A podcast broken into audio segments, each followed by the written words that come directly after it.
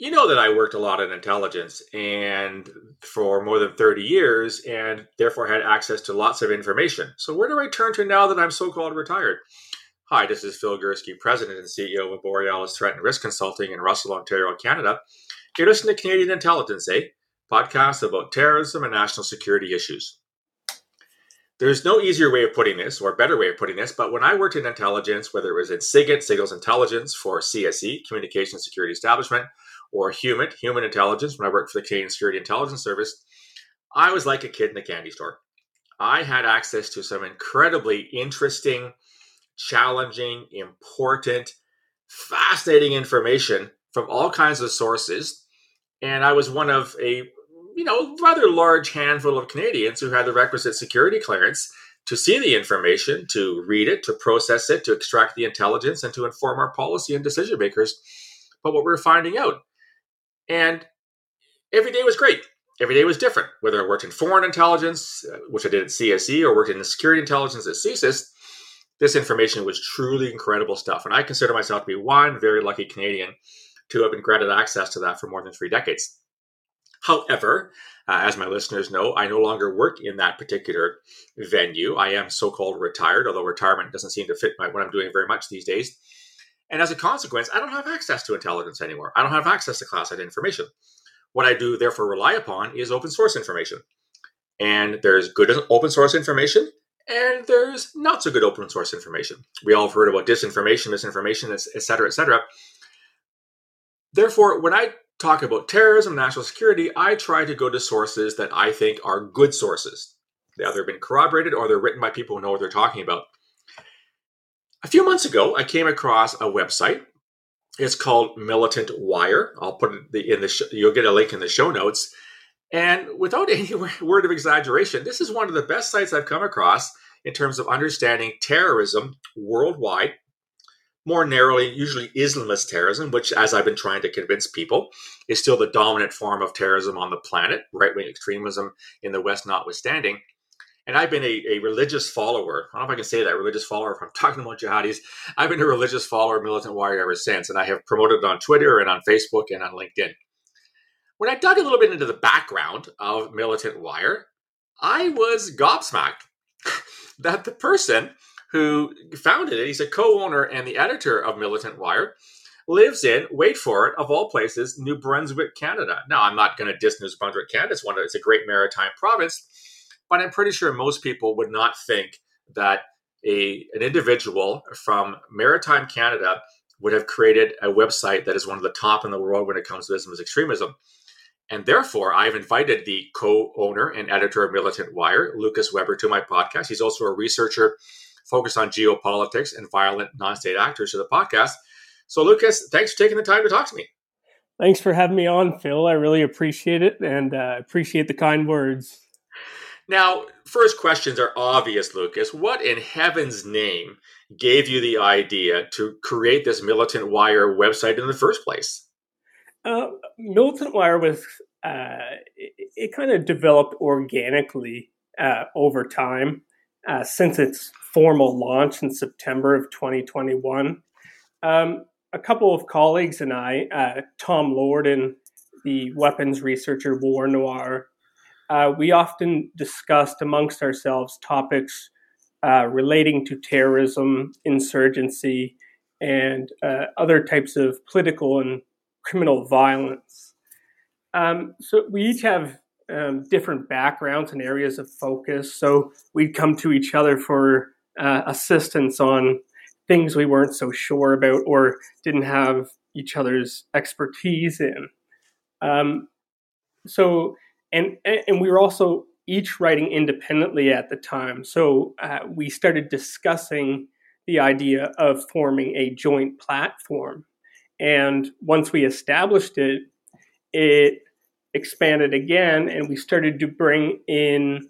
Uh, we started to bring our networks together and started publishing work by researchers other than ourselves, and it has really just been growing from there. I noticed in the most recent, the, the weekly militant wire that just started coming up, I believe, I just received my copy today. You hmm. cite, for example, Raffaello Pantucci, who is a very good friend of mine.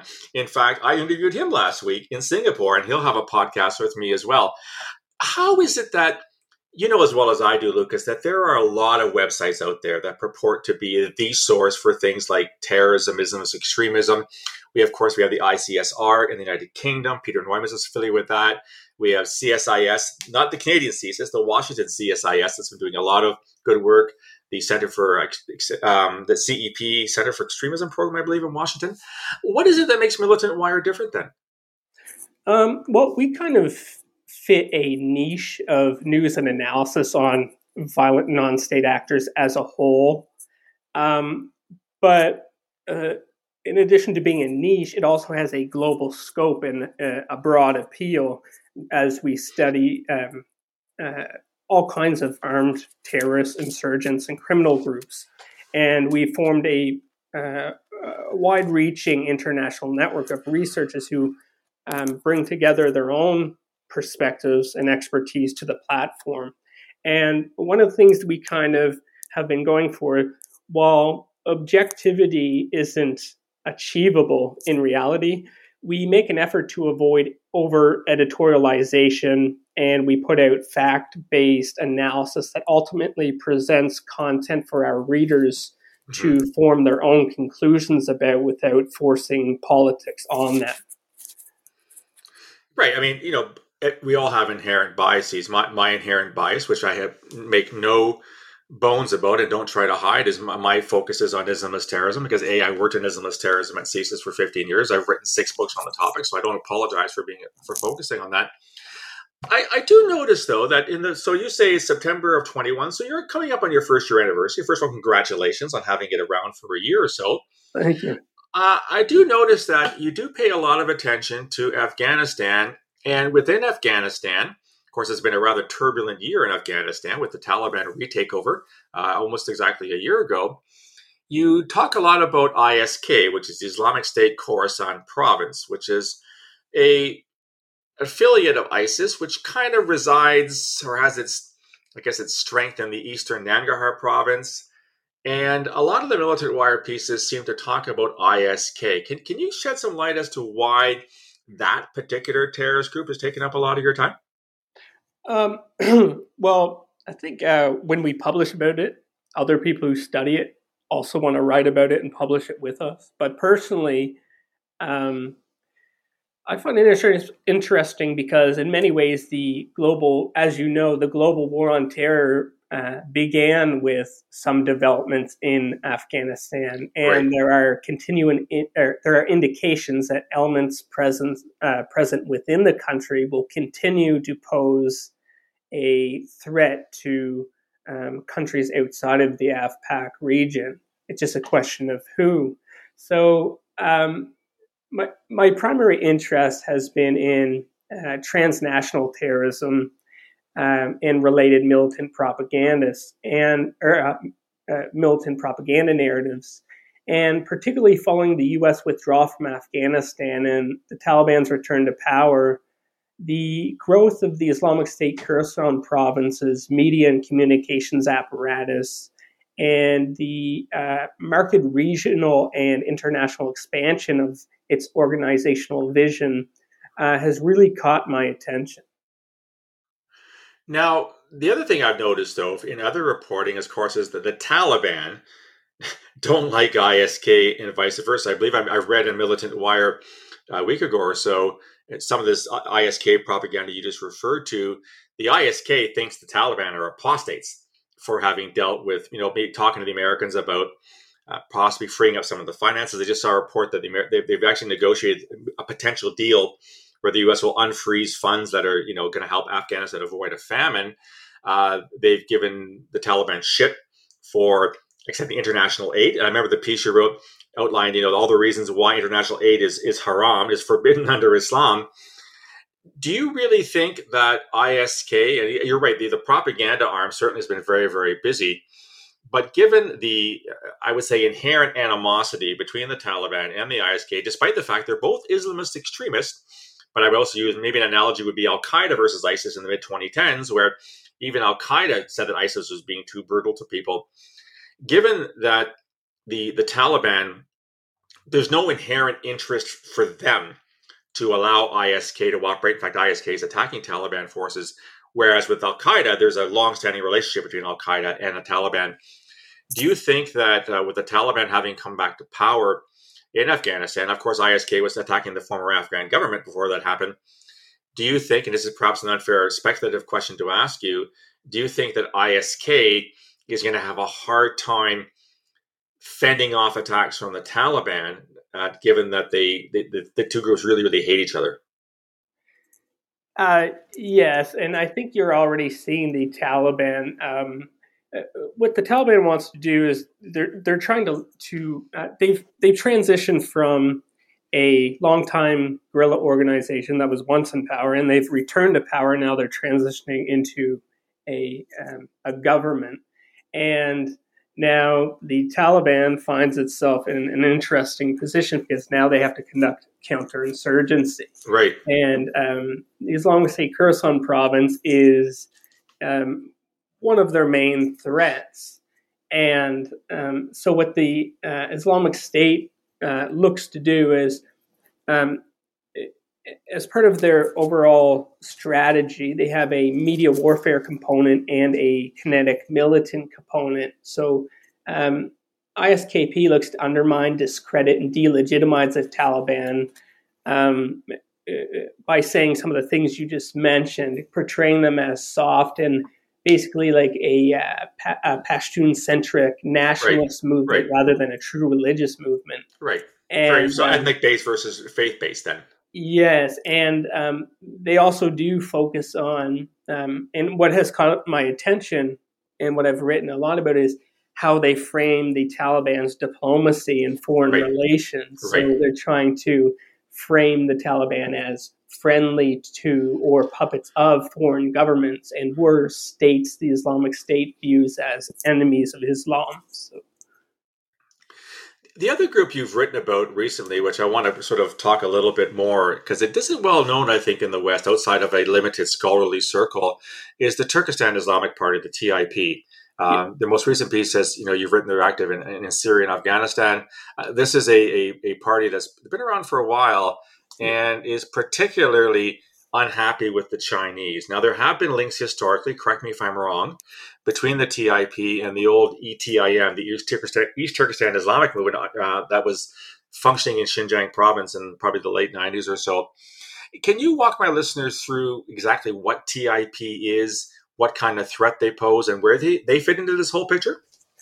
Uh, well, the Turkestan Islamic Party um, I don't really want to wade into the ETIM debate and whether it exists or not. Right. Yeah. Yeah. That's some a... kind of uh, predecessor. Well, it, it, could be a kind of uh, uh, basically they're people will say that they are the successor of ETIM, and TIP emerged in the late 2000s. Well, it really emerged in late 2000s, and they started.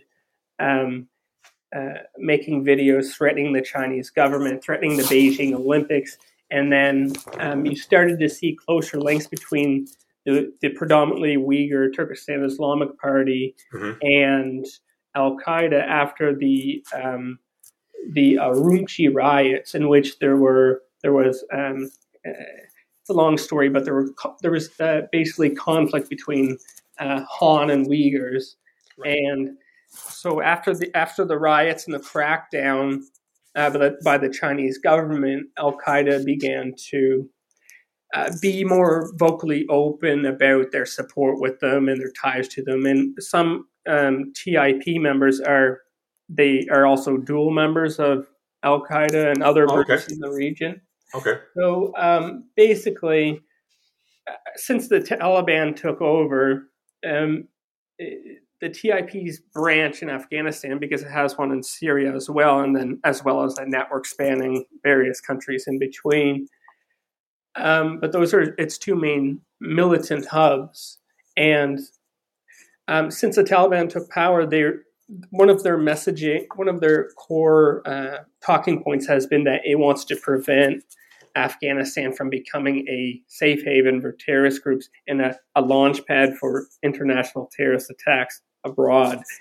So uh, the Turkestan Islamic Party has uh, stopped. They stopped. They stopped showing videos of their militants inside Afghanistan for a few months, and then recently they started to um, uh, kind of test the waters, and so they released um, some videos of their fighters with without weapons.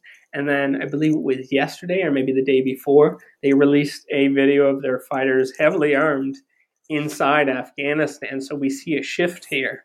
So it, it's unclear if they're they've been put under check and maybe they're becoming more bold.